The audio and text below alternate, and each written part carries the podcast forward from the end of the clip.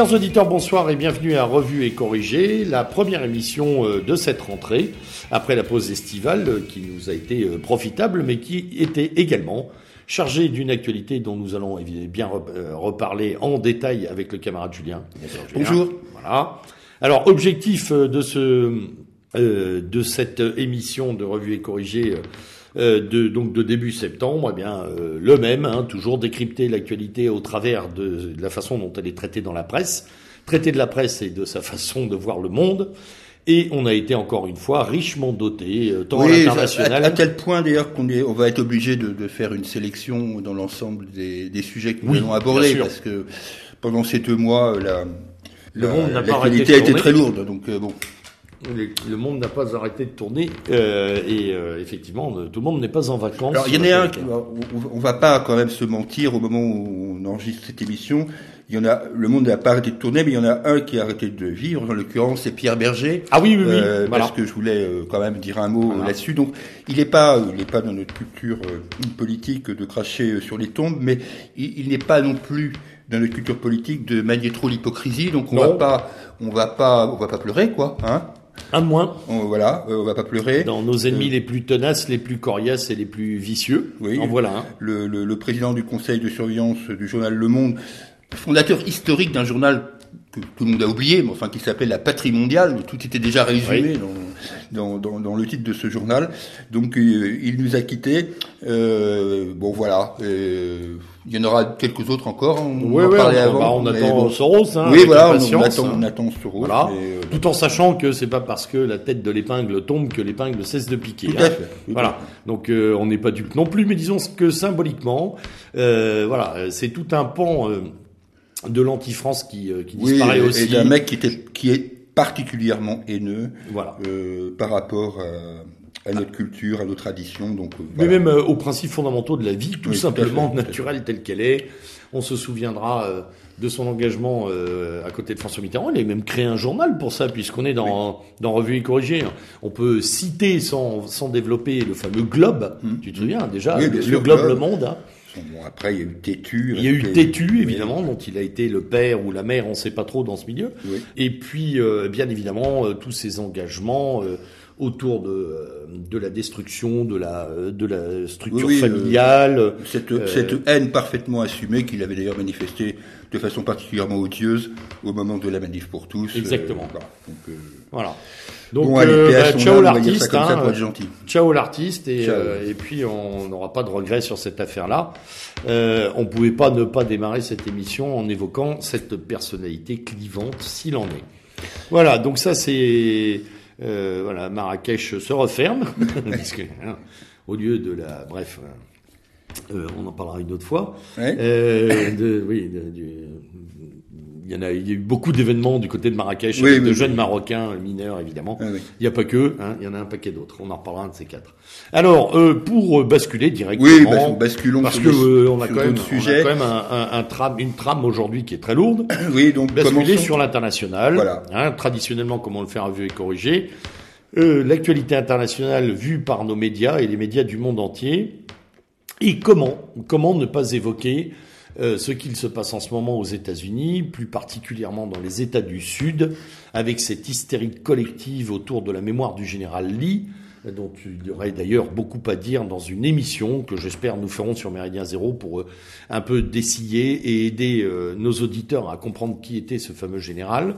On fera probablement quelque chose là-dessus. à titre tout à fait indicatif, euh, mais euh, nécessaire. N'oubliez pas de lire et de relire euh, l'ouvrage de Dominique Vénère sur le Nord et le Sud, hein, qui, reste quand même une clé majeure de la compréhension de ce qui se passe encore aujourd'hui. Alors, ce qui a cristallisé cet été très violent dans le Sud, parce qu'il n'y a pas eu que, que cet endroit-là, que cette ville-là, mais ça continue d'ailleurs. Hein, et d'ailleurs, ça a des répercussions chez nous. Hein. On veut déboulonner les statuts de Colbert, bref. Euh, c'est la cristallisation autour des événements de Charlottesville. Oui, c'est l'affaire de Charlottesville où effectivement euh, on voit apparaître dans la presse française. Alors, faut préciser, Charlottesville est en, Virginie, voilà, hein, l'État de Virginie. Donc on voit apparaître euh, dans la presse française une notion qui jusqu'à présent n'avait pas existé parce que c'est pas un mot très très utilisé par par nos médias jusqu'à présent, qui est le mot de suprémacisme. Voilà. On, a, on a vu arriver les suprémacistes blancs, en oubliant souvent d'ailleurs qu'il y avait en face par ailleurs euh, des suprémacistes noirs. Oui, oui, et même Chicano, euh, enfin il y avait tout un tas de gens. Ah, on les connaît, euh, en particulier Bien autour de Nation of Islam, voilà. etc., ou Black Lives Matter, etc. Bon. Des de grands démocrates. On a, on a, vu un, un, procès en sorcellerie fait au général Lee sans que la moitié des journalistes français soient un peu au courant euh, de la vie de, du général Lee et de son, de son passé et du fait qu'il euh, a été considéré par nombre de présidents américains ensuite comme au contraire quelqu'un assez mesuré euh, dans, euh, dans, dans, le, dans, les combats euh, qui ont eu lieu euh, entre le Nord et le Sud. D'ailleurs, dans une émission récente, du Bistrot Liberté euh, consacré à Pierre-Yves Rougeron, euh, Charlotte Dornelas a tout à fait bien résumé euh, la, situation et parfaitement dit que le général Lee n'était pas l'horrible esclavagiste, l'horrible esclavagiste qu'on veut bien décrire. On pourra d'ailleurs on pourrait d'ailleurs souligner juste une chose, c'est qu'il avait affranchi tous ses esclaves Tout à fait. après la guerre. Hein, donc il y avait bien plus que ça en jeu. C'est pour ça que je renvoie les gens à l'ouvrage de Dominique Vénère, il y avait dans la défense du Sud un monde, une autre Amérique, euh, qui d'ailleurs n'a pas complètement disparu. Quand on va aux États-Unis, on voit encore une différence entre le Nord et le Sud de mentalité, mais c'était une autre mentalité qui s'exprimait au travers de euh, la sécession des États sudistes vis-à-vis du Nord. Voilà. Oui, c'est là, c'est là où on se mesure totalement et, on mesure. Voilà, vas-y. Oui, non, mais là on mesure vraiment la culture journalistique, c'est-à-dire que d'un côté il y a les gentils nordistes euh, contre l'esclavage et les méchants sudistes pour l'esclavage. Bon, euh, bon, franchement, quiconque a passé, allez, une heure à regarder un peu ce qui s'est passé pendant la guerre de sécession ne peut pas se résoudre à cette à cette thématique caricaturale. C'est d'ailleurs je on profite pour signaler que parmi les, États du Nord, il y avait cinq États où l'esclavage était légal. Donc, il mm. faut arrêter. Il y a un choc de civilisation fondamental entre le Nord et le Sud. Ça, oui, on est bien d'accord. Entre le Nord, euh, plutôt protectionniste d'ailleurs, et le Sud, plutôt libre-échangiste. Je, suis désolé, mais c'est comme ça. Hein. Euh, résoudre euh, le, problème de la guerre de sécession à, cette simple différence. Non, il y a, un volet économique monstrueux, hein, d'assujettissement des fortunes du Sud par le Nord, et, un, besoin aussi de main-d'œuvre, parce qu'il faut bien en parler aussi. la fin de l'esclavage a fait transiter euh, des millions de Noirs vers le Nord dans les usines euh, du Nord. Hein, je, aussi... je, conseille, je conseille aux, bons esprits qui donnent des leçons de morale d'aller voir un petit peu ce que faisait la France D'ailleurs, dans cette période, je rappelle que la France, à cette période, est gouvernée par Napoléon III et que euh, la proximité du gouvernement français avec les États du Sud était telle qu'un certain nombre de bateaux ont été euh, construits euh, en France pour aller aider les États du Sud et qu'ils ont été détournés par les États du Nord. Donc, voilà, tout ça est beaucoup plus compliqué qu'on veut bien nous le raconter.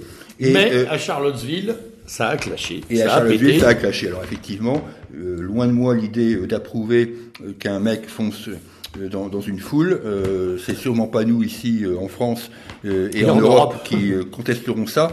néanmoins, il faut un peu resituer le débat. Et quand le président Trump dit que les torts sont sans doute partagés entre les deux parties, je pense qu'il n'a pas tort. Hein, je, non, non. Fondamentalement, il n'a pas tort. à son propos. voilà. Donc, D'ailleurs, beaucoup de vidéos permettent de comprendre aussi la violence des groupes euh, Antifa, euh, Nation of Islam, etc. Ouais, les Black Bloc et la sauce américaine. Voilà, qui étaient arrivés avec armes et bagages et avec la ferme intention de, de, déboulonner toutes les statues et de casser tout ce qui se présentait pour les défendre. Alors ne mésestimons pas cette affaire pour ce qui nous concerne, comme tu le rappelais euh, rapidement tout de suite, c'est que euh, si on veut déboulonner les statues du général Lee, il ne serait pas surprenant que dans 2, 3, 4 ans, on veuille effectivement déboulonner euh, Colbert et compagnie. Hein, ça, bah, même aux États-Unis, c'est allé plus loin, puisqu'il y a un pasteur noir qui veut déboulonner la statue de George Washington. Ah bah oui, qui avait des esclaves. Autant, bah oui, tant qu'à faire. Tant qu'à faire, autant y aller sur, sur George Washington. Voilà. de, Gaulle aussi euh, avait été évoqué. Enfin, on, est en pleine hystérie, euh, en plein délire total. Euh, délire d'ailleurs euh, qu'on a vu se répandre dans Slate, hein, dont on dira vraiment que c'est une serpillière, ce truc. Mm. je ne me souviens plus comment elle s'appelle. Imram, c'est ça, la journaliste qui avait dit qu'il fallait dénoncer les suprémacistes supposés sur Internet. On voit ce qu'elle a fait, ce qu'ils ont fait. Ce qu'elle a fait d'ailleurs. Euh, qui va leur faire perdre leur boulot, etc. Voilà. Et, d'ailleurs, ce qui a causé d'autres dommages, puisqu'il y a des gens qui ont été confondus, persécutés, euh, alors qu'ils ne faisaient, euh, n'avaient fait et commis comme crime que de ressembler à quelqu'un qui avait manifesté. En particulier un professeur d'université. Oui, qui a eu, un, qui, a, qui, a eu, qui a vu sa vie euh, mise en, enfin saccagée en place publique. Tout à fait. Bon, ça a été le marronnier, ça a été le marronnier de l'été. Hein. Grandiose culture de la, de la collaboration. Euh, qui montre bien. Et de la délation. Hein. Et de la délation qui montre bien. On peut toujours se moquer des corbeaux de la collaboration, ils sont pas mal non plus. Où se situe le cœur nucléaire d'une certaine extrême gauche et d'un certain antifascisme, euh, qui est vraiment un appareil de, de, dénonciation euh, pro-État, hein, voilà, de, de co-gestion avec le mondialisme, c'est extraordinaire. Bref. Bref.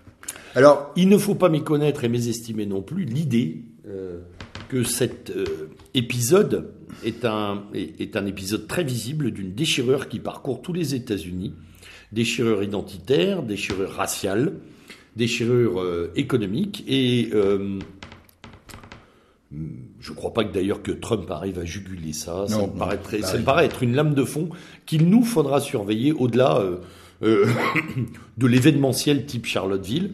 Euh, parce qu'il y a vraiment quelque chose qui est en train de se produire euh, aux États-Unis avec des crispations identitaires euh, qui sont, contrairement à ce que l'on croit, beaucoup plus importantes que celles du début du XXe siècle ou celles des années 30 aux États-Unis ou celles des années 50 avec la fin de la politique de, de séparation des races, etc. Là, c'est très très, c'est très très pointu, notamment euh, avec un élément qu'on mésestime ici en, Europe et qui est très mal connu des journalistes comme d'habitude, à savoir la montée de l'islam aux États-Unis et euh, le nombre croissant de musulmans, de mosquées, de, de centres communautaires musulmans qui n'est pas euh, qui pèse aussi dans le débat. Oui, qui sont bien loin des, des, églises évangéliques et compagnie. Oui.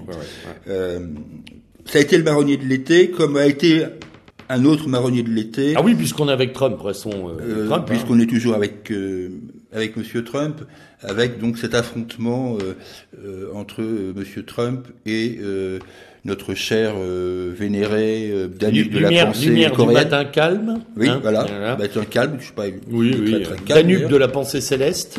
voilà. Donc notre ami Kim Jong-un. Kim Jong-un, le petit-fils de la dynastie. La dynastie, la... on appelle ça le Jongche. oui, le Jongche, c'est ça. Donc ça a été le feuilleton nucléaire. Euh, le feuilleton nucléaire de l'été. Au moment où nous parlons, parce qu'on ne sait jamais hein, ce qui peut se passer, euh, au moment où nous parlons, euh, tout semble se calmer. Pour l'instant, rentrer un peu dans l'ordre. Mais ça doit bien nous faire aussi penser que la cristallisation de ces événements sur le sud-est asiatique est important. C'est-à-dire que si ça se passe de façon si violente entre la au moins verbalement, oui, hein, moins verbalement, entre euh, la Corée euh, du Nord et euh, et les États-Unis, c'est que bien évidemment il y a des enjeux géopolitiques et géostratégiques très importants.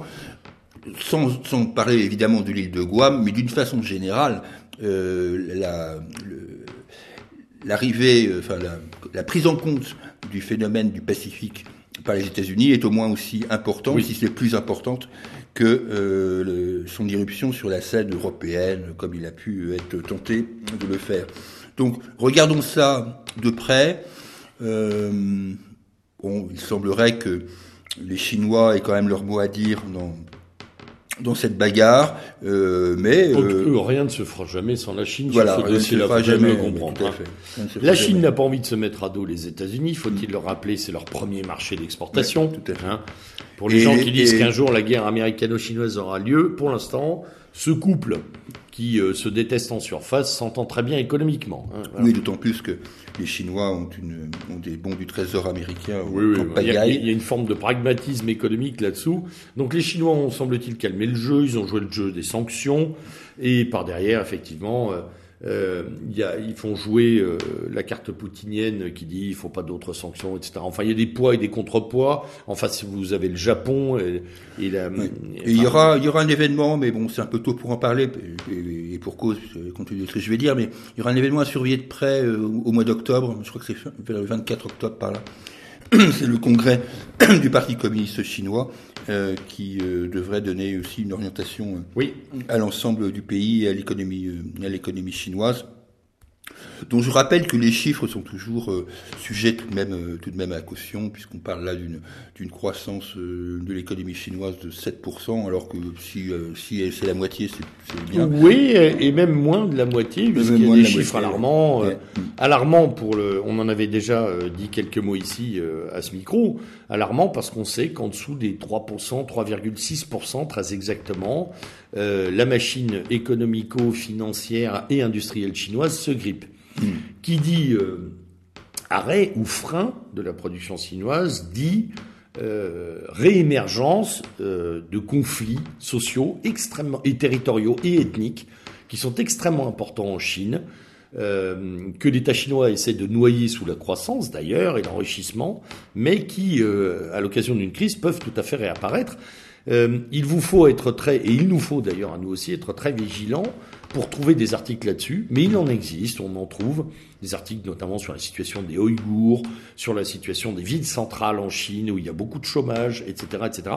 Des choses dont on ne parle pas avec des émeutes, des manifestations, des prises d'otages de patrons dans des usines. Mm. Voilà, la Chine, c'est pas le pays, là par contre, c'est pas le pays du matin calme. Hein. Oui, c'est pas le calme. Euh, il y a ils ont, les Chinois ont une problématique terrible, c'est que arrivés au nombre qu'ils sont, c'est-à-dire un milliard 300 euh, millions des boîtes, contrôler cet ensemble devient extrêmement problématique en termes démographiques. Euh, en termes sociaux et en termes économiques et financiers. Voilà. Euh, N'oublions jamais, géant au pied d'argile. Hein, et l'argile, il est là. Donc euh, oui, le problème de croissance est important. Et oui, une faible croissance chinoise pourrait engendrer des problématiques de, euh, de, de on va dire même de, de, euh, de maintien d'une structure interne de la Chine. Mmh. Enfin, dans ce traitement de l'affaire alors, oui, Kim, euh, on a eu parfois des parallèles entre l'un et l'autre. Voilà, alors ça c'est génial. Un petit peu curieux. Enfin... Débile. Voilà. autant Trump est un iconoclaste, autant on est quand même assez loin euh, du petit euh, bonsaï replay avec sa coupe années 50 ou années 30 comme on veut, hein, au milieu, élevé en Suisse euh, aux jeux vidéo et à la NBA, entouré de jeunes femmes mineures la plupart du temps, pris à pic comme c'est pas possible. d'une violence extrême qui n'hésite pas à faire tuer des membres de sa famille toutes les toutes les semaines hein, et à priver faut-il le rappeler sa population des euh, bien nécessaires à la simple vie, chauffage, nourriture, etc., euh, etc. Je dis ça parce que euh, on a pu voir aussi une fantasmagorie se déployer récemment avec le, la balade de Monsieur Soral en Corée du Nord et d'autres joyeusetés, comme quoi la Corée du Nord est un nouveau paradis. Encore une fois, on tombe dans cette dichotomie blanc-noir, gauche-droite, bien, mal, qui est extrêmement fatigante, à savoir que c'est pas parce que nous sommes américano-sceptique et capitalo euh, euh, anticapitaliste, pour être plus simple, euh, que nous devons tomber dans l'adoration du Junche, de Kim Jong-un et d'une Corée du Nord qui génocide son peuple pour, euh, pour, pour que sa nomenclature euh, reste au pouvoir. Hein. Là aussi, il faut se calmer. oui, il faut, avoir, faut quand même raison garder voilà, l'affaire. La Corée du Nord, le nouveau paradis. les gauches nous l'avaient fait dans les années 70.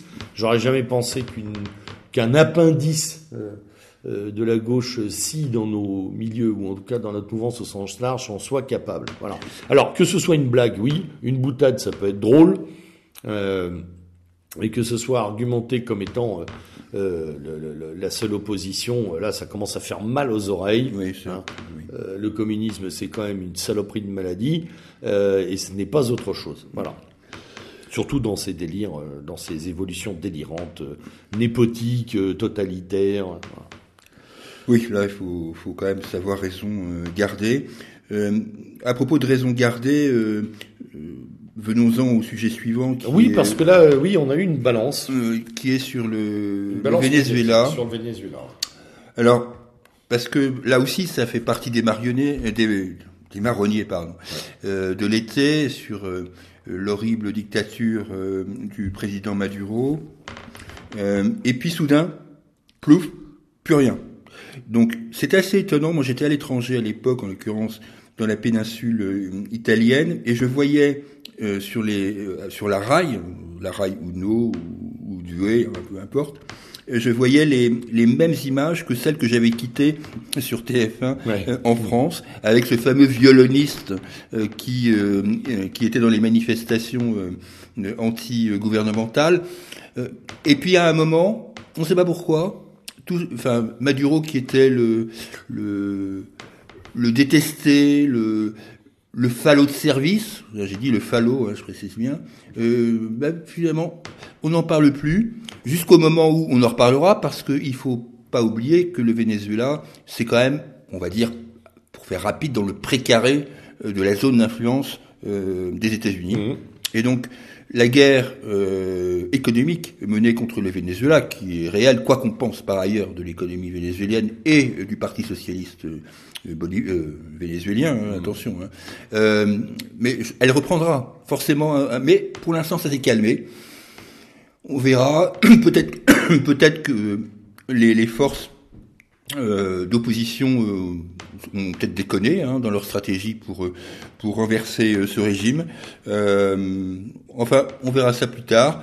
Pour l'instant, c'est l'accalmie jusqu'à ce que ça reprenne. Oui, on a brièvement parlé du mandat d'arrêt qui avait été euh, lancé contre la procureure. La procureure qui était d'ailleurs euh, historiquement chaviste. Hein. Alors ça, c'est ce qui est intéressant aussi, c'est que dans les médias, il y a vraiment une confusion euh, entre deux choses qu'il faut qui sont imbriquées, certes, mais que l'on peut distinguer en termes d'analyse, euh, ce que d'ailleurs très peu de médias font, à savoir une situation euh, de, de, de, de, guerre dans la, dans la zone d'influence américaine, c'est-à-dire qu'il est évident que les Américains jouent à déstabiliser, euh, probablement soutiennent une partie de l'opposition, pas toute, mais une partie, et puis la problématique interne au Venezuela, à savoir la problématique de la corruption extrêmement lourde, les erreurs d'Hugo Chavez, à savoir de faire porter toute l'économie sur le pétrole. Le pétrole, ce qui est, oui. Erreur poursuivie par Maduro, enrichissement personnel, oui, varication, etc. Là, la colère est parfaitement saine et compréhensible. Hein, on peut l'avoir dans n'importe quel pays. Quand les élites sont corrompues, on se souvient de la Roumanie hein, et des manifs monstrueuses avant l'été.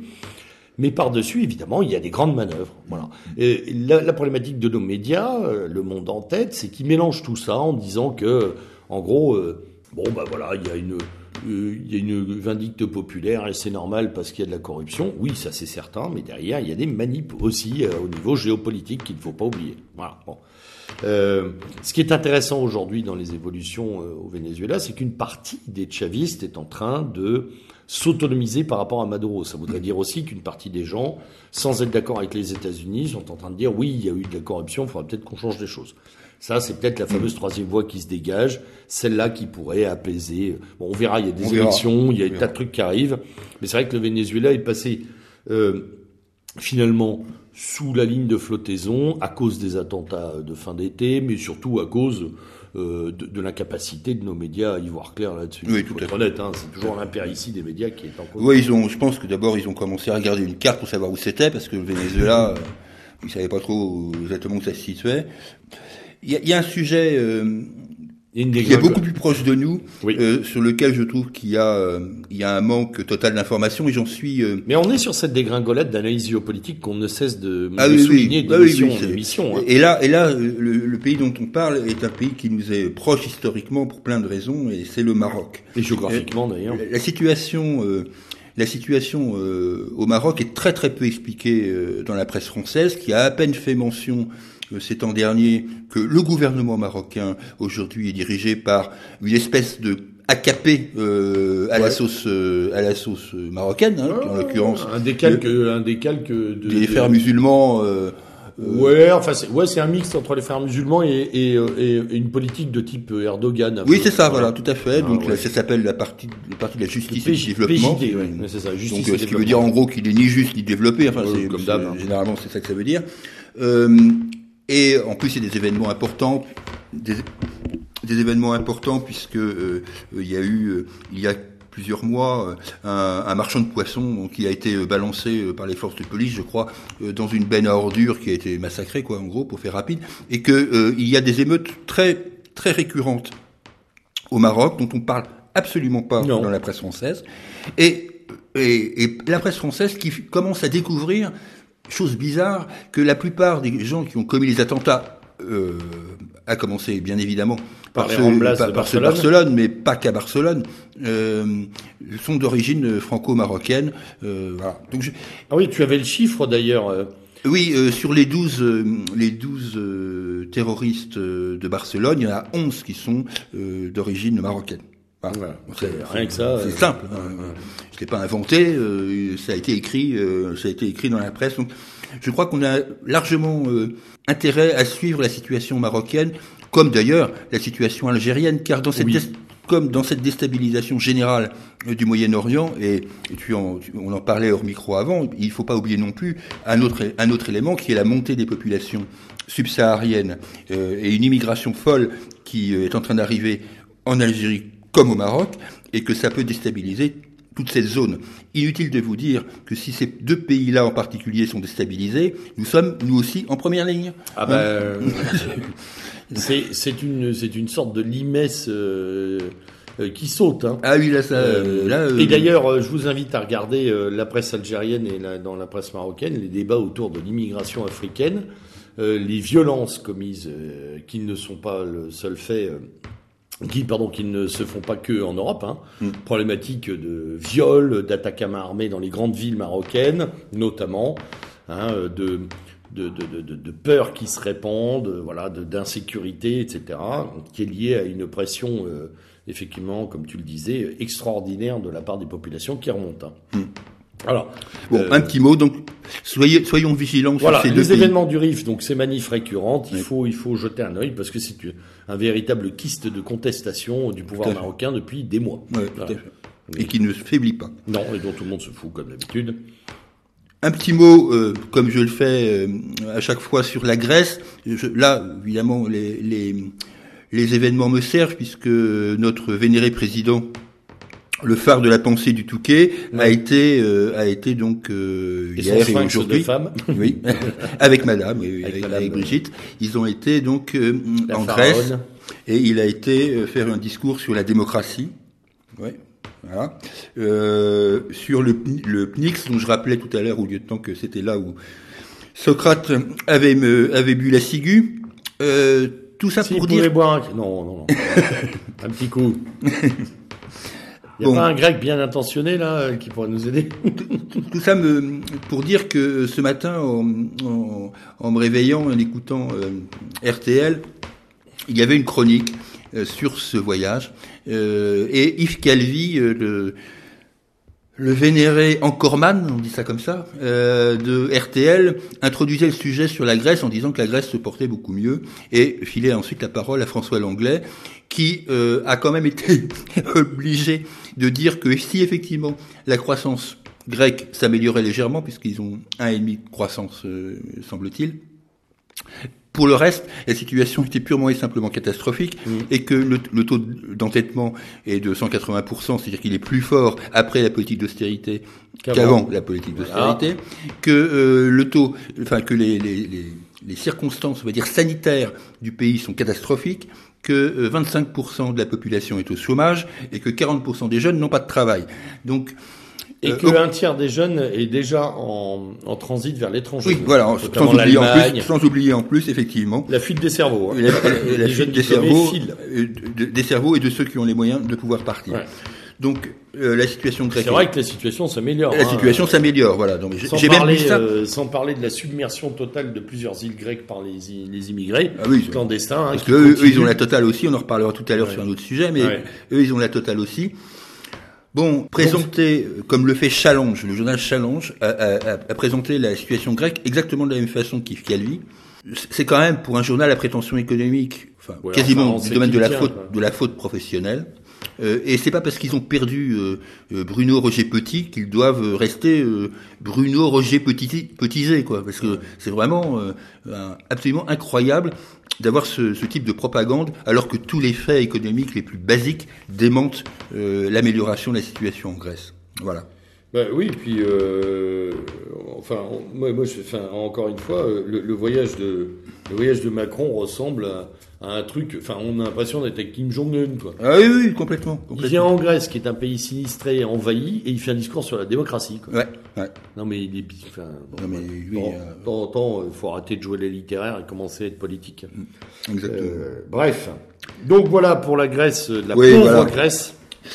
Et donc nous passons sur un sujet qui là aussi... On glisse, euh, on glisse vers le Moyen-Orient. Oui, on glisse vers le Moyen-Orient et on parle d'un sujet qui a disparu des gazettes, sans doute parce que la victoire des armées arabes syriennes doit défriser beaucoup de rédacteurs. C'est pas bien. c'est pas bien. Voilà. Euh, donc. Euh, Se défendre, oui. Gagner, non. Non, gagner, non. Gagner, c'est pas bien.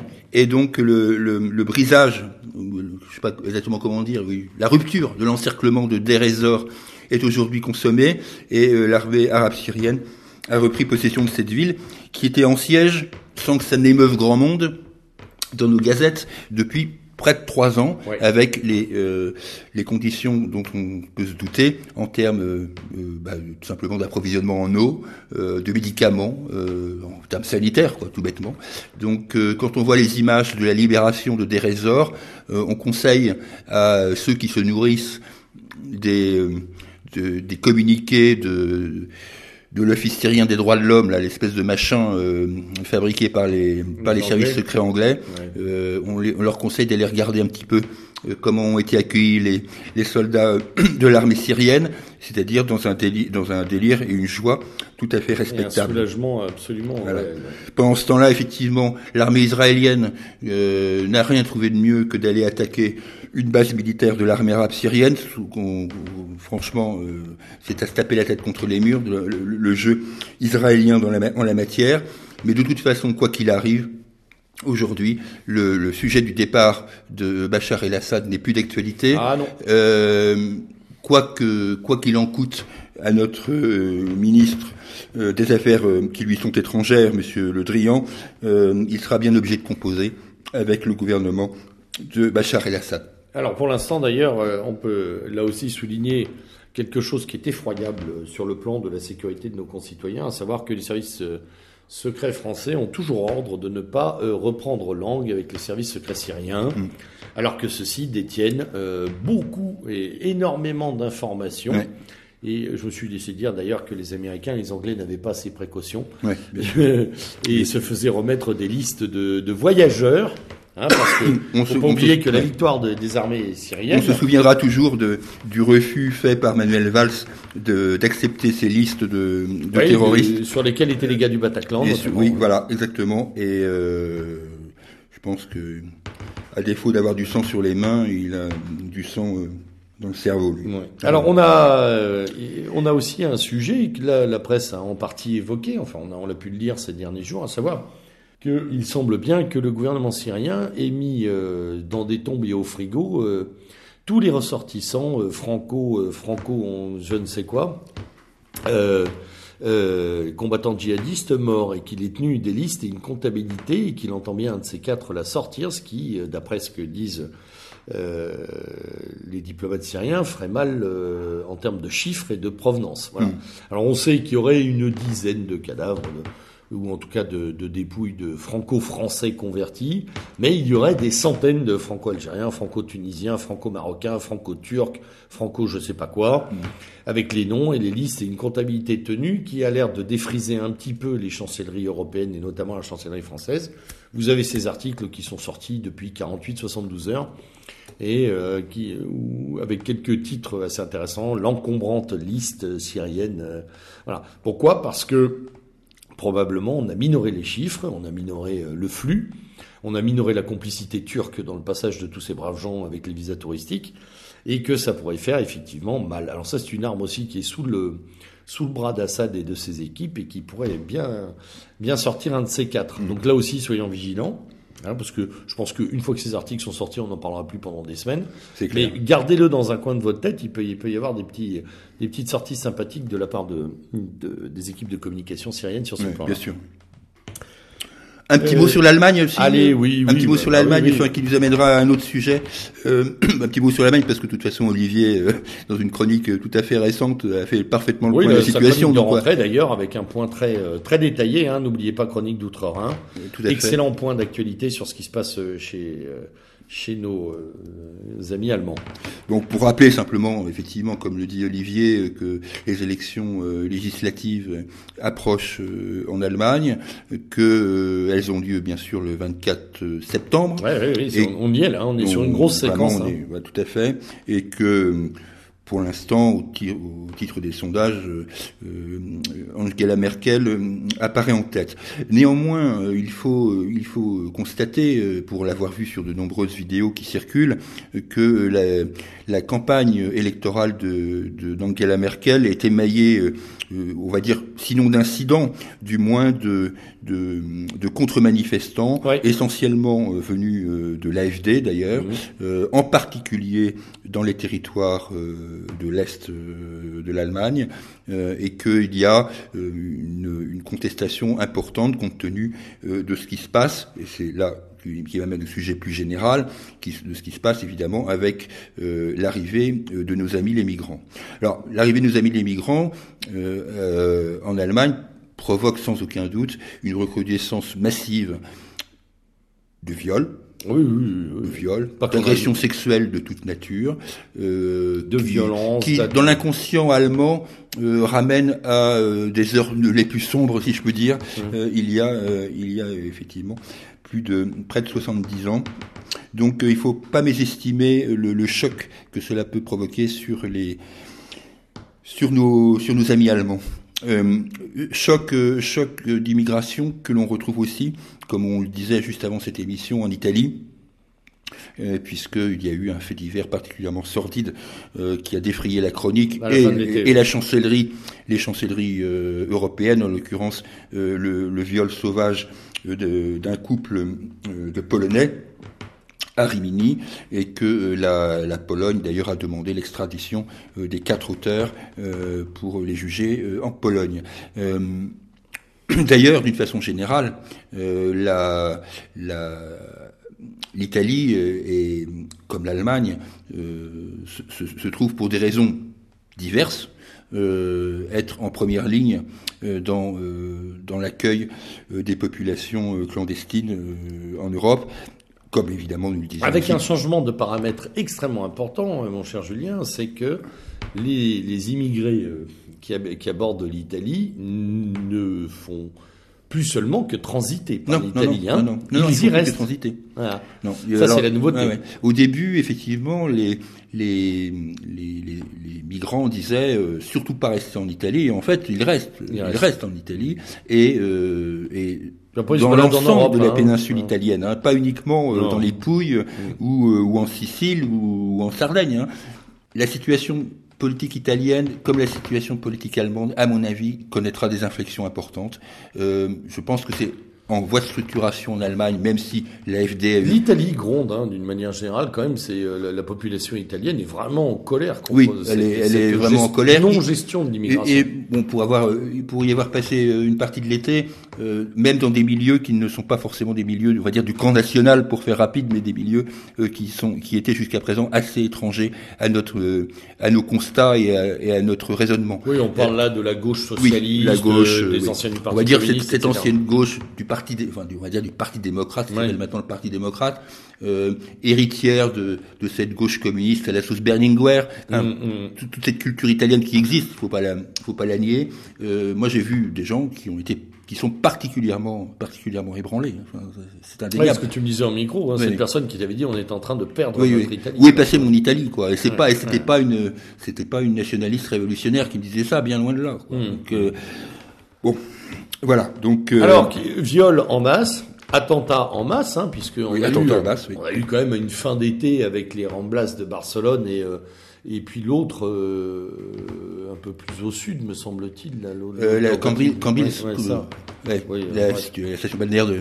Euh, ce qui nous a euh, d'ailleurs, ce qui est extraordinaire là-dessus, c'est qu'on a découvert, là, la couverture médiatique a permis quand même de comprendre euh, que euh, l'Espagne c'est pas mieux, que l'Espagne, que en Espagne il y a des petites villes qui sont en fait des bases arrières du djihadisme, donc évidemment en proximité immédiate du Maroc, et que tout ce petit monde transite finalement assez assez sympathiquement. On a eu droit aussi à à la déferlante que l'on connaît bien maintenant, qui est une espèce de mantra répété, euh, ils n'auront pas ma haine. On a vu cette image abjecte, euh, écœurante d'un d'un espagnol père d'une victime euh, qui a étreint un imam dans, dans, une espèce de d'orgie insupportable de, de et lacrymalisme ouais, complètement. Je ne crois pas que la population espagnole se soit là aussi non plus laissée Bernet. Par contre, euh, euh, c'est un, joli bras d'honneur, et là je tenais quand même à le souligner, face à ces magnifiques manifestations qu'avait connues la Catalogne il y a quelques mois, 800 hein, 000 personnes dans les rues avec avec des grandes banderoles, accueillons-les tous, etc. et eh ben vous les avez accueillis, les gars, voilà, boum, hein, quelques mois après, la réponse du berger à la bergère, elle est directe. Je pense que là, les Catalans pourront mûrir leur leur bon sentiment de nationaliste de gauche. Euh, non, les gars, ça marche pas. Hein. C'est pas parce que parce qu'on le décide que ça marche. Voilà. Donc ça, c'est. Il faudra dire surveiller. Je, fais juste une petite incise. Euh, nous sommes euh, donc début septembre. Euh, il faudra surveiller aussi ce qui va se passer au niveau de l'Espagne sur le, le, prétendu référendum d'indépendance de la Catalogne qui doit avoir lieu le 1er octobre. 1er octobre. le gouvernement espagnol tente à l'interdire. Hmm prétextant, je pense à juste titre, que c'est anticonstitutionnel. Mais bon, euh, on en reparlera forcément dans notre prochaine émission, puisque mm. ce référendum ou cette consultation aura ou pas eu lieu. Voilà. On voulait dire, alors, je ne sais pas trop comment traiter le sujet parce que je ne voudrais pas froisser euh, euh, nos amis catholiques qui. je crois que dans nos auditeurs on ne les froissera pas. je Disons. mais je crois qu'on ne peut pas éviter de parler de ces sorties estivales parce qu'elles étaient euh, toutes plus insupportables les unes que les autres. La dernière en date étant que la sécurité des immigrés, des migrants en l'occurrence, est plus importante que celle des citoyens européens et des nationaux. On voulait donc parler de Bergoglio, euh, qui euh, a semble-t-il été nommé pape, ou en tout cas peut-être putché la papauté, on n'en sait rien, mais qui est en train de détruire euh, l'édifice de manière très sûre, mm. et qui est surtout probablement le meilleur agent de l'extrême gauche internationale euh, à l'heure actuelle en Europe. J'avoue que j'ai de l'admiration pour nos amis catholiques qui partagent nombre de nos de nos convictions, pas forcément toutes, mais nombre de nos convictions, de soutenir euh, de soutenir ce pape. Euh, là, je, crois je crois pas qu'il y ait beaucoup de soutien chez nos, chez, chez nos amis. Hein. Ouais, enfin, mais bon. Mais c'est vrai. Alors, je, je, vais, je vais être très franc. Je, en, lisant euh, les, les, les, 21 propositions d'accueil euh, du migrants là, mmh. euh, j'ai compris un truc que je ne comprenais pas avant, j'ai compris ce qu'étaient le CD, les CD vacantistes en fait. je, me suis dit finalement, euh, c'est pas con. Les, CD vacantistes qui considèrent que la papauté est vacante en gros depuis Vatican II pour faire rapide. Euh, bah finalement, c'est peut-être peut-être qu'ils ont pas tort quoi. enfin, bon, voilà, c'était. Euh, voilà, oui. Donc euh, Bergoglio euh, dans tout dans tout son délire gauchisto, mondialo, charismatique, tout ce qu'on veut.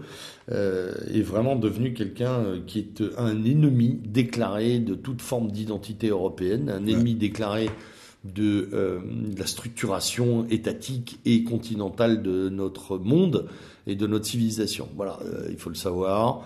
Euh, on a supporté longtemps ces, blagues ces deux dernières années. Là, il faut quand même dire qu'à un moment, ça suffit et que maintenant, il doit être considéré comme étant comme ceux d'en face. Et on lui souhaite le même destin que M. Berger.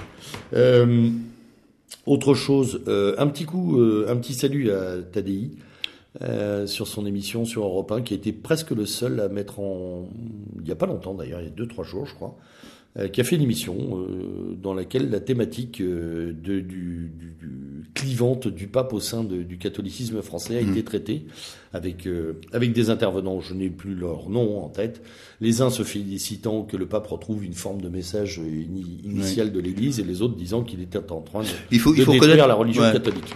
Donc, il faut reconnaître que Frédéric Tadei... bravo à lui, le sujet a été en, au moins une fois traité sur les grands médias. Hein. Oui, Frédéric Tadei garde cette euh, liberté. Je sais bien qu'elle est contrainte, forcément. Cette liberté de parole. il en a déjà payé le prix. Hein, il en a payé le, prix euh, cher. Là, il est sur Europe. Euh, il a fait donc cette émission, je n'ai pas entendu, mais il a fait une autre émission d'une autre nature totalement différente, où il a pris le risque d'inviter euh, Olivier Delamarche, qui, qui n'est pas euh, qui considéré comme un économiste politiquement correct, puisqu'il mmh. a été viré de BFM Business, etc. Et donc, euh, bon, il y a cette petite espace de liberté que préserve euh, Frédéric Tadei. Il faut, faut savoir le, ouais, non, le dire. voilà, voilà hein, c'est pas. Euh, encore une fois, c'est pas sur nos bases. Oui. Mais c'est un type qui a une forme d'honnêteté, enfin d'honnêteté en tout cas, qui a une voilà, qui a un peu un peu de courage de temps en temps. il, prend, il, prend, quelques sujets, il les pose sur la table et on et on salue son son travail.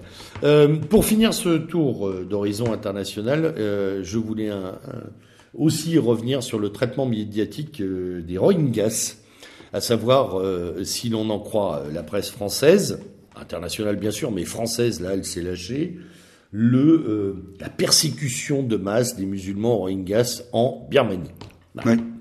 Alors, j'invite nos auditeurs à prendre euh, leur bâton de pèlerin et aller sur les sites anglophones d'information euh, birmans, etc., euh, étatiques ou indépendants, et à découvrir quand même que ces Rohingyas, euh, avant de subir la vindicte populaire, ont, ont en tout cas dans, dans leurs franges les plus extrêmes, perpétré un nombre incroyable euh, de faits délictueux et d'attentats euh, ces dernières années en Birmanie, en détruisant des temples bouddhistes, en s'attaquant à des processions, en, en, mitraillant des mariages bouddhistes, etc. On est vraiment sur une espèce de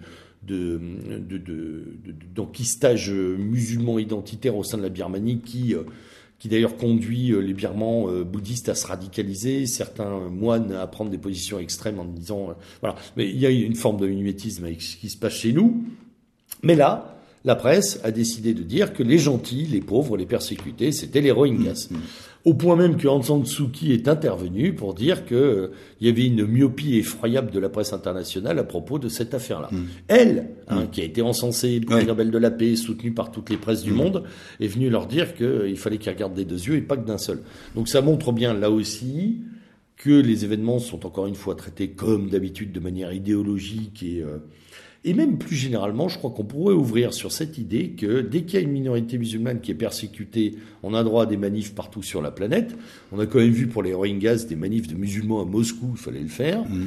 Euh, mais quand ce sont des, des, minorités chrétiennes, à part les, les yazidis qui ont fait euh, de temps en temps la une des journaux euh, sur le problème syrien et irakien, les autres, oui, sur les Coptes, il n'y a pas eu grand-chose. Hein. Non, les Coptes, hein, voilà.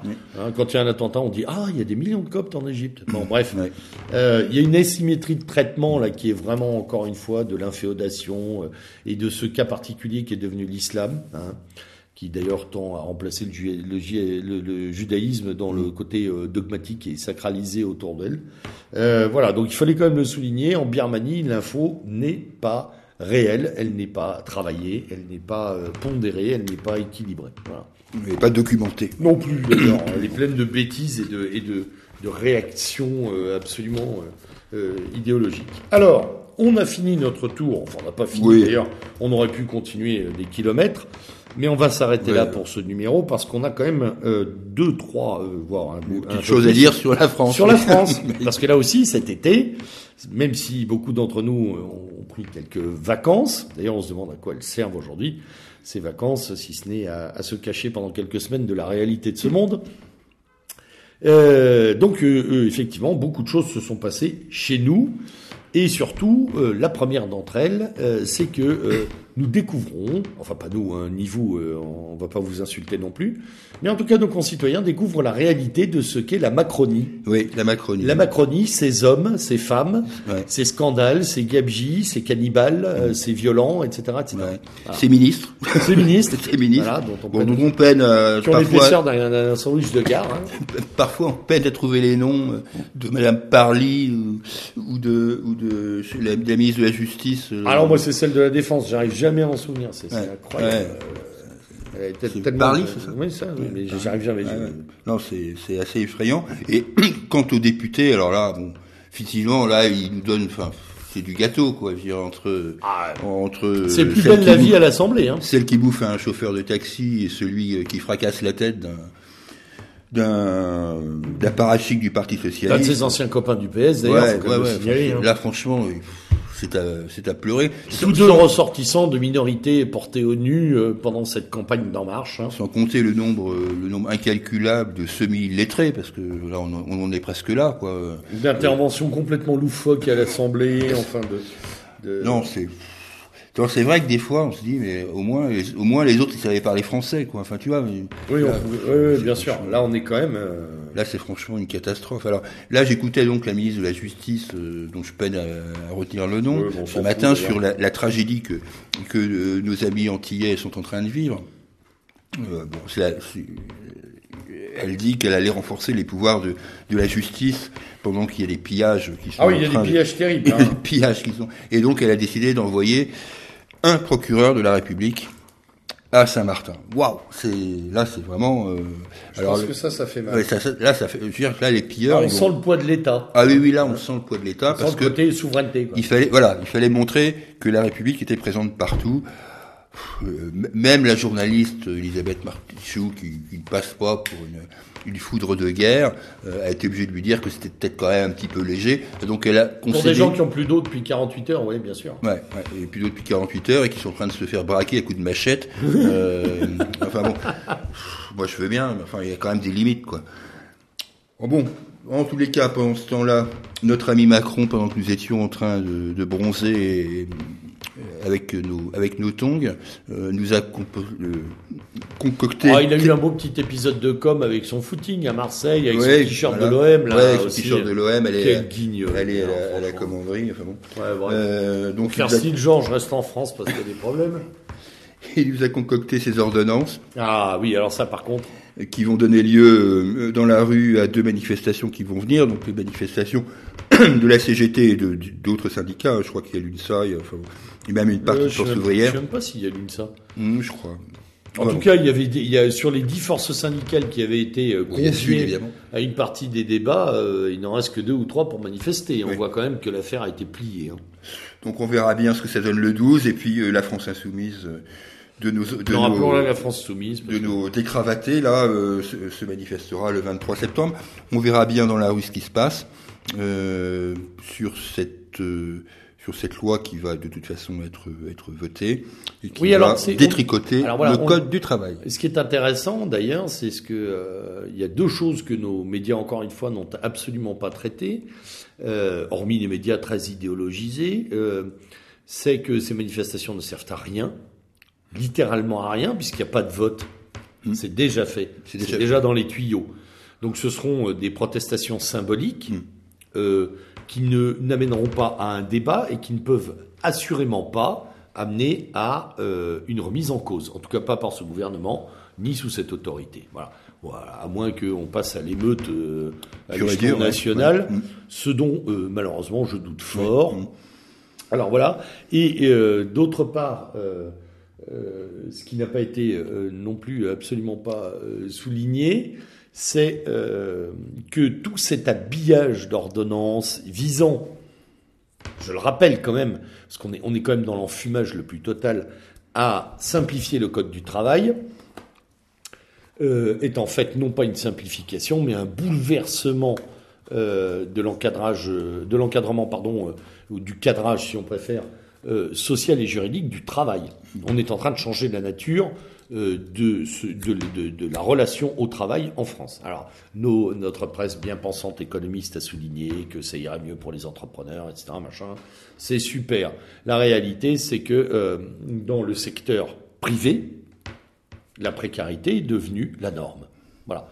Pour le salarié, la précarité, aujourd'hui, c'est la norme. On euh, on a beau nous dire qu'il n'y aura pas de disparition du CDI, je vous la donne en mille et mille, comme disait Coluche, que dans les prochaines années, le CDI va s'effondrer. Hmm.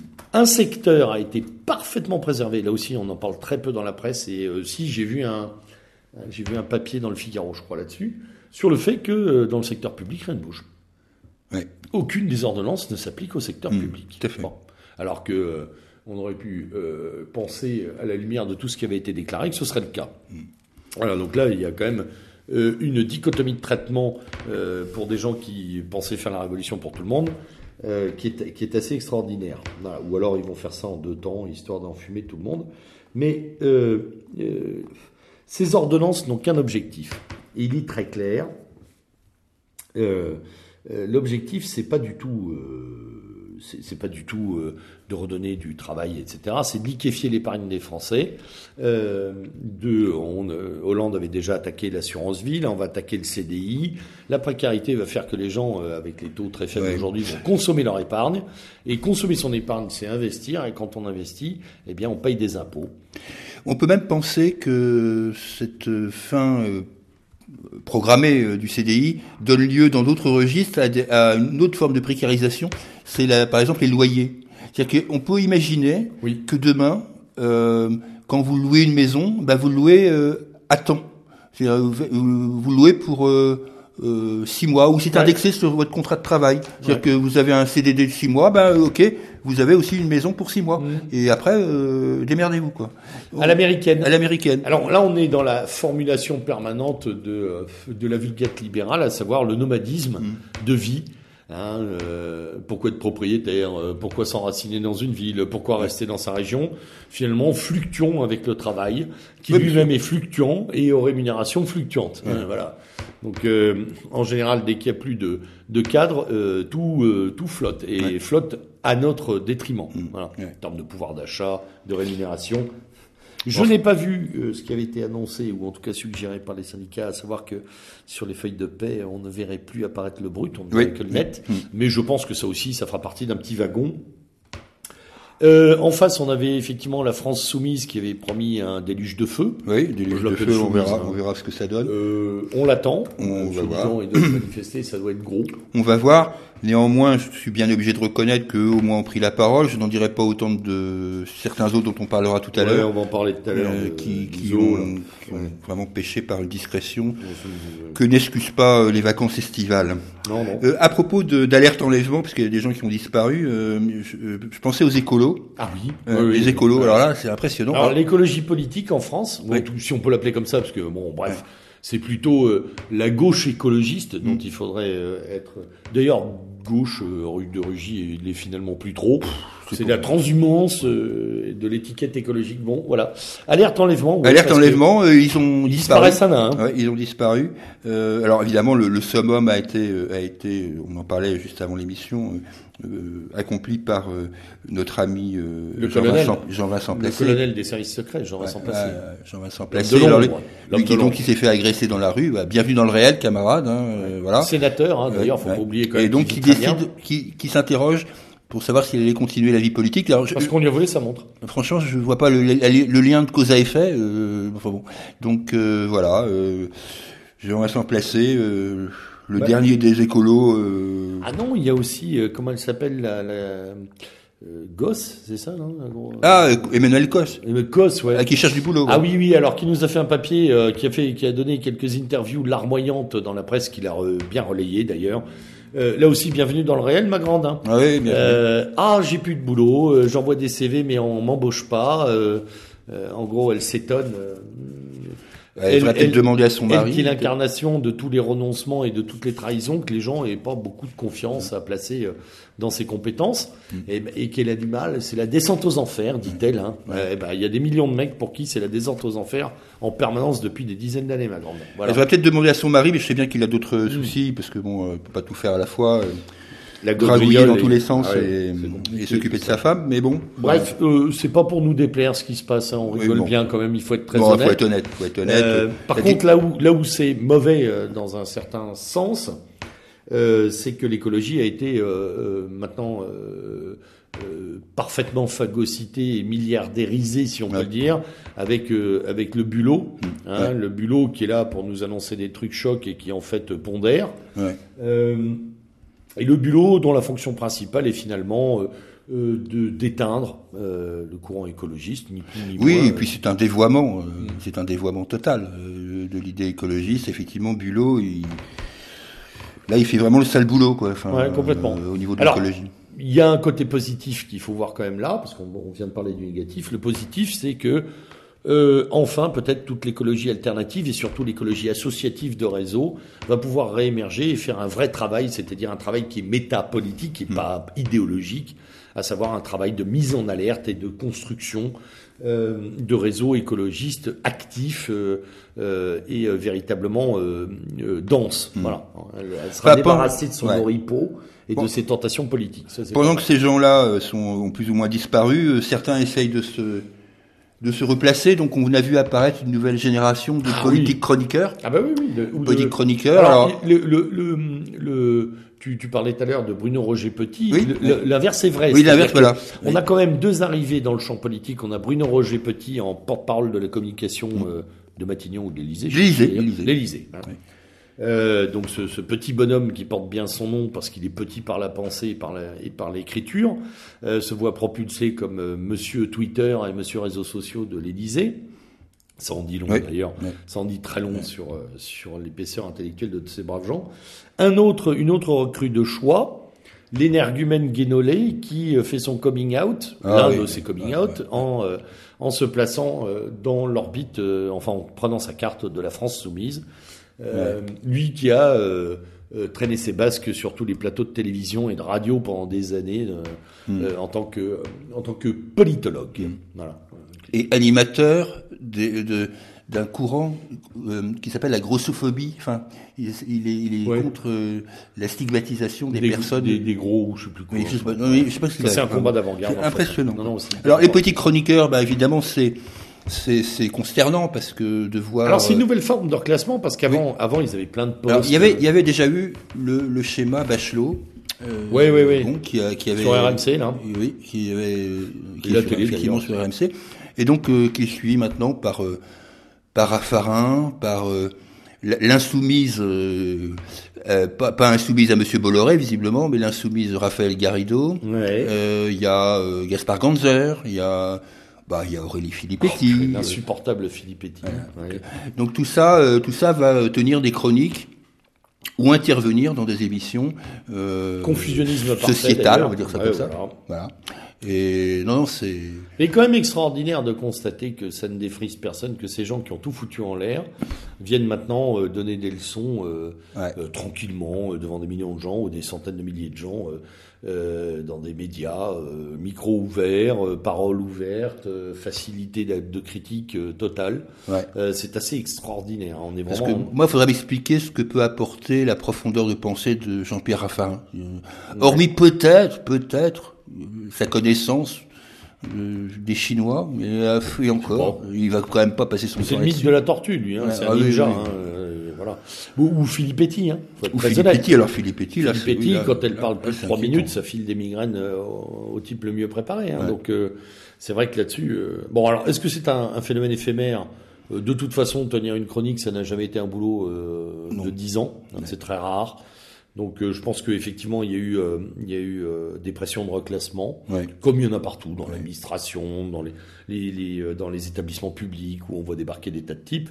mais la nouveauté effectivement c'est que maintenant l'appendice journalistique est une voie de reclassement temporaire. Oui, oui. C'est un tas de second couteau. On nous a beaucoup critiqué parce qu'on constatait là le mélange des genres entre les journalistes et les politiques, et ben finalement, euh, ils ne font que valider euh, ce raisonnement que nous défendons depuis des années, des années. Ils couchent ensemble, ils Mais alors c'est pas valable pour tout le monde non plus, faut pas déconner, parce que par exemple, ah oui, Jean Missia, qui est donc euh, membre, membre, je sais pas quoi, au Front National, enfin il doit être au bureau exécutif, je sais pas quoi. lui, par contre, quand il a été invité à l'émission de Christophe Ondelat, tout le monde s'est insurgé, à commencer par les journalistes, contre la présence de l'odieux fasciste égyptien. Euh, c'est quand même le comble. Euh, et, et, lui, alors lui, il n'a pas le droit à la parole. Quoi. Non, Donc, non. Euh, voilà. Bon, tout ça nous amène au front, il va bien falloir voilà, qu'on dise bah quelque oui, chose. Oui, hein. Est-ce que le front n'a pas dit grand-chose Nous, on va peut-être dire quelque chose. Non, euh, oui, voilà. Alors, à part cet été, effectivement, il y a eu aussi une actualité, mais qui a été euh, qui n'a pas été du tout politique au sens, euh, au sens haut du terme, puisque effectivement on attendait, euh, on attendait tout un travail sémantique sur les ordonnances, on attendait peut-être des déclaratifs plus incisifs sur ces problématiques d'attentat, et qu'on a eu droit à plus belle la vie au FN, ouais. ou plus moche la vie, c'est-à-dire un feuilleton scabreux, inintéressant sur les dissensions internes, les reclassements, les la patronne euh, qui veut redevenir la patronne, euh, euh, les courants, Philippot. Euh, et puis la, la, découverte, je pense pour beaucoup de journalistes et de citoyens d'ailleurs, de l'incontournable Sophie Montel. Ouais, voilà, oui. Ouais, ouais, incontournable, c'est hyper important. Hein. Moi, ça m'avait échappé la toute puissance de Sophie Montel au front. Euh, attention, je ne la critique pas. C'est une vieille militante du Front National. Je crois qu'elle a 34 ans dans, dans le cartage. Hein. Mm. Donc c'est pas une critique, mais je, je, trouve quand même que là, ça volait pas haut. Tout ça sur fond d'interventions successives euh, de, de, Florian Philippot, dont je ne conteste pas qu'il travaille, j'avais dit le contraire, mais hein, tout ça faisait un petit peu désordre. Dans le cas d'une préparation d'un congrès gentil, Julien, dont on peine à comprendre quel est euh, quel est vraiment l'intérêt euh, à partir du moment où il faut refonder le front pourquoi pas? Moi je, je, suis ouvert à tout moi pourquoi pas? Mais alors dans ce cas-là que les bouches s'ouvrent que les que les talents s'ouvrent alors que là on assiste y compris dans, dans des régions diverses et variées à des purges oui. dont on peine à comprendre l'intérêt. Enfin, dire, euh, euh, si on refonde, ben on refonde. Mm. Et puis je rappelle quand même que le Front National ne devrait pas oublier ce qu'il y a dans son intitulé. Mm. C'est un front. Donc, par définition, un front, c'est une, une, structure politique qui rassemble des gens sur un thème précis, mais qui ne sont pas forcément d'accord sur tout. Donc, c'est euh, quand même pas difficile de comprendre. National aussi, c'est bien. Oui, national aussi, c'est pas mal. Ouais, c'est pas mal de parler de la France aussi. C'est bien aussi. C'est pas mal de parler de la France. Évidemment, euh, voilà. Pas, et comme actu, on a euh, cette euh, élue, euh, je sais plus d'où d'ailleurs, euh, une noire, là, une camerounaise, une je sais plus d'où elle vient là, dont on vient de découvrir qu'elle avait fait passer en douce à son compagnon ou, ou son ex-compagnon Tollard, je sais plus quoi, un, un, téléphone ou je sais plus quoi, enfin bref. Ah ouais elle qui insultait les gens en les traitant de sales français. Enfin, vraiment, on est dans un euh, l'image euh, qui est rendue à l'heure actuelle médiatiquement du Front National est désastreuse, ouais. littéralement désastreuse. Donc, je pense qu'il faut que là, on le dit, moi je le dis sans agressivité, mais il faut que les gens se ressaisissent, quoi. Hein ouais, je sais pas s'ils ont, enfin. Je vois pas très bien euh, sur quoi et comment et pourquoi. D'ailleurs, ça fait beaucoup ricaner nos amis journalistes, qui oui, eux aussi oui, oui, comprennent que il n'y a pas, il a pas de processus vertical là-dedans. Ouais, ouais. Ah. Et ça, c'est tragique. Euh, pas pour les sénatoriales à venir dont on se fiche royalement parce que ça impacte oui, oui. très peu la France. On n'attend pas grand chose. Oui, je rappelle, on rappelle parce qu'on ne l'a pas dit, mais que oui. les élections sénatoriales ont lieu le 24 septembre. Voilà. voilà. Euh, pour ceux pour qui l'auraient oublié du... ou pas entendu d'ailleurs, parce que les campagnes électorales en, en, en scrutin direct sont, se font en catimini. Hein. Hum. Ben voilà, c'est dans des milieux très feutrés, on s'en fiche un peu. Enfin, c'est pas qu'on s'en fiche un peu, parce que le Sénat a un rôle important, mais c'est vrai que ça impacte moins les gens. Hum.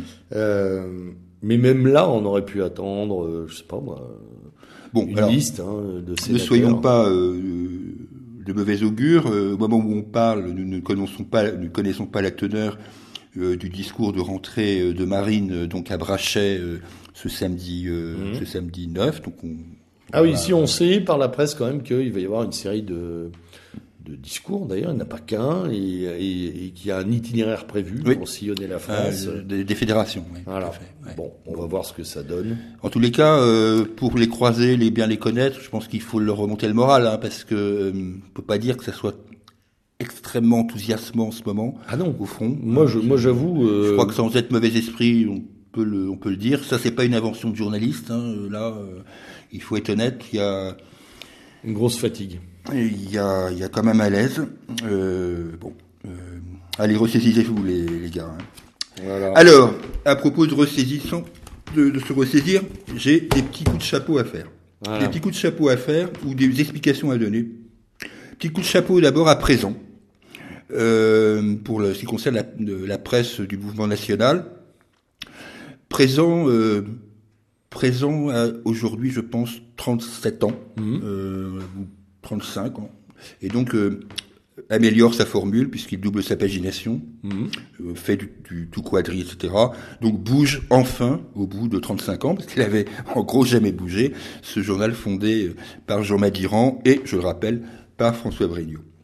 Euh, donc je voulais lui rendre hommage parce que même si j'en suis pas un lecteur régulier, il, est, il est né à une période où il y avait beaucoup de créations de journaux à mhm. l'époque.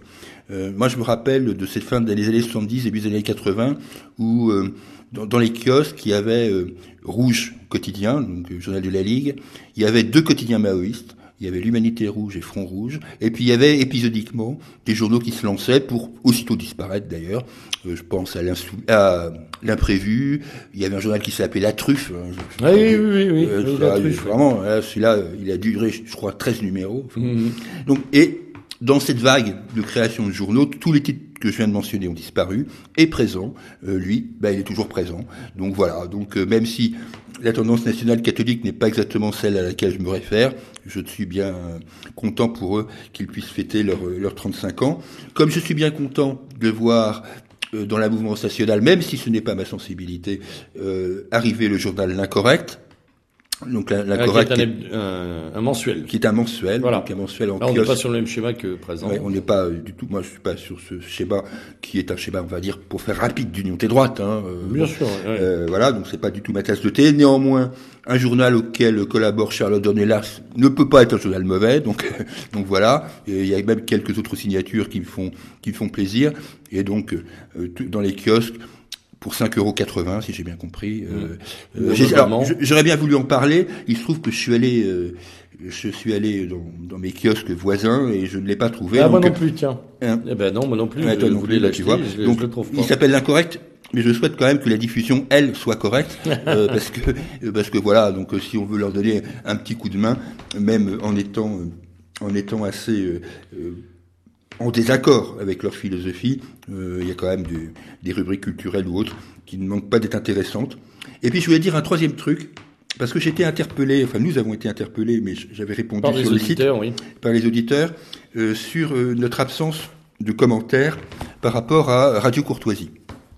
Alors, je, je, vais, je vais redire en oral ce que j'ai écrit euh, euh, sur le site. C'est-à-dire que je n'ai, euh, je n'ai, nous n'avons pas parlé de Radio Courtoisie. Et je te laisserai après la parole. Bien sûr, bien sûr. Parce que là, ça n'engage vraiment que moi.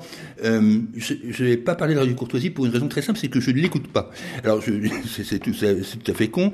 je ne l'écoute que très ponctuellement sur Internet. Je ne l'ai pas en FM et je l'écoute très ponctuellement sur Internet quand quand je sais que tel ou tel ami participe à une émission et je vais voir écouter euh, cette émission. Je l'écoute, c'est vrai, beaucoup moins euh, depuis la disparition de de mon ami Emmanuel Ratier. je l'écoutais beaucoup plus à une époque quand le, cher Serge Bécasse était, était parmi nous, beaucoup moins aujourd'hui. Donc je n'ai pas d'avis sur sur Monsieur de Lesquin ni sur Madame Pauli, c'est ça? Je n'ai pas d'avis. Donc donc je préfère, euh, je préfère me taire. Et d'une façon générale, comme je sais que c'est un sujet visiblement qui est clivant au sein du mouvement national, euh, je préfère pas trop parler euh, pour diviser. Donc mhm. même si j'avais un avis, je suis pas sûr que je l'aurais donné. Mhm. Voilà. Ouais, bien sûr. Alors moi j'ai euh, j'ai un peu un peu la même analyse que la tienne à ceci près qu'effectivement, si on revient sur Monsieur Delesquin, on peut dire qu'un certain nombre de ses sorties euh, n'ont pas aidé à la bonne gestion de la radio, n'ont pas aidé. Euh, voilà. Bon, après il y a eu des guéguerres. C'était d'un goût moyen. Voilà, il y a eu des guéguerres euh, avec d'autres d'autres supports. de la mise en concurrence peut-être, et puis après des histoires d'ego très sûrement. voilà. Bon, après il y a eu un, des réactions paroxystiques de, de l'Esquin qui ont fait de l'Esquin qui ont fait que voilà, à un moment il n'a pas été renommé, mmh, mmh, mmh. reconduit dans ses fonctions. Euh, ça se réorganise sûrement là à l'heure actuelle. On verra ce que ça donne. Euh, je crois qu'il faut de la place pour tout le monde, y compris pour sûr. Radio Courtoisie, qui a là aussi une antériorité intéressante. Hein, ça fait très longtemps qu'elle existe. Voilà, elle remplit des fonctions. Je l'écoute pas plus que toi, je crois. Mm. Euh, à peu près de la même manière que toi, c'est-à-dire quand il y a des émissions qui m'intéressent avec des copains, souvent. Euh, et puis bon, on est déjà assez occupé avec Méridien Zéro. Oui, tout fait. Euh, mais euh, voilà, fondamentalement parlant, il y a une. Ce que je veux en dire, c'est qu'il y a une sortie de crise. Mm. Euh, qui était une crise médiatique, une crise communicationnelle qui était réelle. Bon, bah voilà, on en sort. Euh, euh, on souhaite bon vent à la nouvelle équipe pour reconstruire, reconstituer, assainir, apaiser tout un tas de choses. Pas sûr que les anciens chroniqueurs reviennent parce qu'ils ont pris des positions ailleurs et ils se sont installés ailleurs. Donc on, on, verra comment on renouvelle aussi sur ce plan-là. Mm. Voilà. Bon voilà, c'était les petits mots que je voulais dire euh, sur notre environnement euh, immédiat, médiatique. Euh, dans un autre registre tout à fait différent, parce qu'on peut pas ne pas en parler. Je voulais aborder, mais rapidement, hein, on va pas y passer trois siècles, deux sujets, deux sujets sportifs. ah oui, parce que c'est aussi les épisodes de l'été, ça. Oui, parce que ça fait partie du feuilleton. Donc l'affaire Neymar et, et d'une façon générale, la gestion euh, du Paris Saint-Germain, euh, ce montant hallucinant euh, de clauses libératoires payées par on ne sait qui, enfin si on sait bien qui, c'est l'État du Qatar. Euh, voilà, l'arrivée sur l'arrivée du jeune là, là même américain, oui, pardon africain, enfin franco-africain. Kylian Kylian Mbappé. Donc, Mbappé. Kylian Mbappé. avec les noms. Moi. Donc je rappelle que l'addition de ces deux transferts, ça fait à peu près 400 millions d'euros. pour prendre un exemple, un budget euh, on va dire, de, de, de l'OGC Nice, par exemple, euh, doit tourner aux, alentours de 50 millions. Donc, mmh. euh, les seuls deux transferts, c'est huit fois le budget niçois ou six fois le budget d'un club qui m'est cher, en l'occurrence la Saint-Etienne. bon, je, je, pense quand même qu'il est intéressant que l'UEFA... On est dans le fric et le sport, là, hein, le fric sportif. Oui, là, on est, on est plus dans... Enfin, c'est d'ailleurs terrible parce que quand on écoute les émissions de football, comme je le fais très régulièrement, euh, on ne parle que de fric, quoi. On parle même pas du style de jeu, de, de, de, tactique de jeu, euh, ou de talent de tel ou tel. Non, on parle, on parle uniquement de fric. Hein, c'est impressionnant. Et j'ai très peur, et je, je, je, pense à toi parce que je sais que tu ta passion est plutôt sur un ballon ovale que sur le ballon rond. Ah euh, mais j'ai très peur que euh, nos, nos, amis euh, euh rugbymen, enfin du monde du rugby, soient contaminés par par cette évolution. bien sûr, on me dira que c'est anecdotique, mais les les méandres de l'affaire dans lequel se débat aujourd'hui Laporte, Bernard Laporte, donc avec ses contrats d'image avec le président du club de Montpellier, Altrad. Mmh tout ça, tout ça pue quoi. Donc euh, euh, le, foot est corrompu par, et j'en suis bien désolé, corrompu par le fric. Je serais désolé qu'il en aille de même demain pour nos amis euh, du, ballon Il y a déjà des affaires et de toute façon le rugby. Mais on pouvait pas, pas en parler de, de ces histoires parce que bon, elles ont rythmé l'été. Euh, on avait l'impression que la vie de la France s'arrêtait euh, sur la une du journal L'équipe. Sur, enfin, c'était, c'était assez, incroyable. pour être très honnête, c'est quand même ce qui se passe, en tout cas euh, chez nos concitoyens. Quand on voit les, les, les files d'attente pour acheter le maillot de Neymar, ouais, ouais, c'est on a quand même des phénomènes de, de, de, de fans. Euh, absolument des, dans la première semaine dans la première semaine euh, euh, le, Paris Saint-Germain a vendu 25 000 maillots à 150 euros pièce. Et il y avait des mecs qui venaient visiblement de la banlieue et qui disaient je ne je, je viens avec ma carte bleue je ne compterai pas. Je ne compterai pas. C'est-à-dire que non seulement il achetait le maillot bleu classique du Paris Saint-Germain, mais il fallait aussi qu'il achète le maillot jaune le maillot jaune, pourquoi jaune? Parce que c'est les couleurs du Brésil, hein, mmh. euh, du Paris Saint-Germain qui s'est découvert un maillot jaune alors qu'il n'y avait jamais eu de maillot jaune de son mmh. histoire. Vraiment, c'est bon. C'est à, c'est à dégoûter, c'est à dégoûter aussi pour les bénévoles qui sont dans les petits clubs et qui du pain et des jeux, hein, du pain et des jeux. Ouais. Euh, bon, voilà. Donc euh, une taxation, une taxation sur les sur les transferts euh, pour que ce soit redistribué au, au, au club amateur ne serait pas ne serait pas malvenu. Bon, voilà. Alors, après quelques coups de cœur hein, et coups de gueule. Ouais, en Alors, Bah, coup de cœur. Euh, ah oui, oui, très, très sympa d'ailleurs. Oui. Je, je, je me répète parce que je c'est pas la première fois que je que je fais mention euh, des personnes que, que je vais évoquer. je suis sûr que des gens l'ont loupé cette vidéo. Donc, euh... Oui, parce que moi j'aurais pu la louper aussi. Je, je conseille vivement euh, aux, aux, personnes d'aller consulter la vidéo de donc je me répète de Michel Drac et de Maurice Gendre sur le décryptage non pas des élections présidentielles, mais c'est pour ça qu'il faut faire attention, le décryptage des élections législatives. Euh, si ma mémoire est bonne, euh, c'est une vidéo qui a été postée sur YouTube euh, aux alentours du 31 juillet, donc qui est en, ouais, en pleine ça, vacances. La juillet août en plein bah, c'est pour ça qu'on pouvait la louper. On, peut la louper. est utile de la rappeler maintenant. Voilà, c'est et voilà, c'est. Je pense qu'il faut aller la voir. Euh, elle est, elle est particulièrement drôle déjà, tout simplement, et, et éclairante. Bon. Alors un petit coup de cœur qui n'a absolument, mais alors strictement rien à voir. Euh, mais ça c'est pour euh, pour les amateurs. Je, je, ne suis pas un ésotériste euh, fondamental, hein, mais j'ai, je suis tombé sur la vidéo de Nurea TV sur un décryptage du tableau La Joconde. Je sais que ça fera marrer les auditeurs, mais s'ils ont deux heures à perdre, euh, ou à gagner, moi je pense que c'est plutôt à gagner, euh, regardez cette vidéo de voir comment elle est interprétée par le garçon qui est un directeur artistique d'ailleurs, euh, graphiste, euh, qui doit s'appeler Thierry Grélier ou un nom mhm. comme ça. Voilà. C'est tout à fait passionnant. Et puis un coup de gueule, un coup de gueule générique, un coup de gueule générique pour les pour les intervieweurs euh, d'une façon générale, les les Martichoux, les Apathy, les El Kabash, enfin tous ces gens qui ont charge d'interviewer et qui confondent euh, leur rôle euh, de puissance invitante avec le fait d'être eux-mêmes leurs propres invités. Il n'arrête oh, pas. C'est ça qu'on, c'est ça, qu'on nous sert en longueur de, à longueur d'interview. Enfin, ah oui, c'est assez insupportable. Ils, mettent en, ils mettent en satellite leurs, les vrais invités. C'est ah, oui, ils sont, servent de faire valoir. Ah oui, J'ai invité machin, compte plus que ce que machin avait à dire. Tout à fait. Ils ont rien à foutre des réponses. Alors, ils sont généralement assez calmes dès que les gens sont puissants en face. Donc effectivement, face à Pierre Gattaz ou à tel président de, Peugeot ou de Renault, euh, ils, font, ils, font, à peu près leur métier là, parce qu'ils écoutent en gros ce que le mec dit, mais dès qu'on tombe dans la politique, ça devient insupportable. Et je dis ça sans parti pris. C'est valable évidemment pour les gens du Front National, euh, ce soit Florian Marie, etc.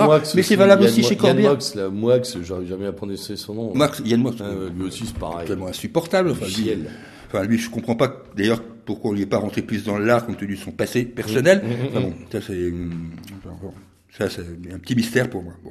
Donc voilà. Donc j'ai euh, j'ai un ouais, ras-le-bol de ces intervieweurs qui qui se croient euh, qui se croient euh, qui se croient que les, invités alors que on leur demande simplement de, de questionner les gens et, et, et d'écouter ce que les gens ont à dire en face. Voilà, tout simplement. Très clairement. Euh, sur, ce, sur ce dossier-là, on peut le mettre d'ailleurs en parallèle avec ce qu'on a dit tout à l'heure à propos des politiques intervieweurs. Oui, tout à fait. C'est-à-dire qu'en fait, on est en train de créer une caste de gens qui sont euh, mi-politiques, mi-journalistes, mais aucun des deux. Oui. Mais par contre, qui sont... Euh, euh, qui dispensent euh, leur vision du monde et leur vérité bien pensante à longueur de, ouais. de micro. En, en termes euh, en termes gentils, on dit que ce sont des éditorialistes. Ouais, mais la, presse va pour moi, c'est des propagandistes et tout. Oui, mais la presse va rien gagner avec ces gens-là. Ils sont fatigants et au bout d'un moment, et encore euh, l'Apix a disparu, euh, mais ouais. c'était pareil à classer dans les ah ouais, avec la même hargne. Euh. Du coup, je boycotte France 2. Là. Oui, bon, bon, se boycotte non, l'Apix, c'est hein. insupportable. Ah ouais, non, c'est insupportable. On est vraiment sur le, le vide, ah le vide total comme comme argument de, de, de, de fonctionnement. Euh, je crois qu'on a fait le tour. Oui. Moi, j'avais un coup de gueule que j'ai oublié, donc c'est pas grave. Je le, ça sera pour la prochaine je fois. le reporte euh, la prochaine, comme d'habitude. Euh, et puis, euh, bah, comme d'habitude, on vous donne rendez-vous euh, d'ici un, un, mois. On, verra. Peut-être juste après les élections allemandes pour oui, traiter oui, quand même oui, après les élections allemandes, prioritairement. Notamment, on verra à partager le travail d'analyse avec le camarade Olivier qui est, qui est à Berlin. donc, on verra comment traiter ça ensemble. Euh, bien évidemment, d'ici là, euh, restez mobilisés, regardez, lisez, euh, informez-vous. Euh, on décryptera tout ça avec vous dans le, dans le, prochain numéro. Euh, et puis, ben, avant de vous quitter, un petit mot sur la nécessité, puisque on ouvre le bal des émissions de rentrée, un petit mot sur la nécessité de nous soutenir également financièrement. Voilà, on a un local, un loyer, du matériel à, à, entretenir, acheter, à acquérir également pour, pour les émissions à venir qui seront délocalisées en province. Beaucoup de choses dont on va vous reparler très prochainement dans une autre émission et dont on vous détaillera les affaires. mais tout cela a un prix, hélas. Et euh, euh, comme nous sommes totalement et parfaitement euh, bénévoles et amateurs, c'est aussi grâce à vous qu'on arrive à financer tout ça. Donc voilà, n'oubliez pas de faire un petit don quand vous en avez la possibilité, l'envie, la volonté. C'était le lieutenant Sturm à la tête de ce dernier numéro de revue et corrigé avec le camarade Julien. On vous souhaite une excellente soirée et on vous dit à très bientôt. Bonsoir.